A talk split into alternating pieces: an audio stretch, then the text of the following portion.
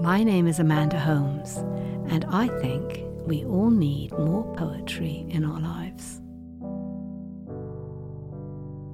This poem by Philip Larkin was suggested by one of our listeners for spring. The poem is entitled The Trees.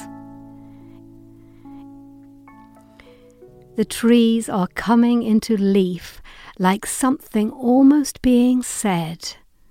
The recent buds relax and spread. Their greenness is a kind of grief. Is it that they are born again and we grow old? No, they die too. Their yearly trick of looking new is written down in rings of grain.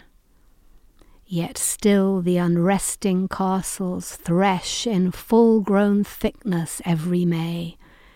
Last year is dead, they seem to say. Begin afresh, afresh, afresh. Thank you for listening. If you have any suggestions or comments or ideas for poems that we should share, we'd love to hear from you.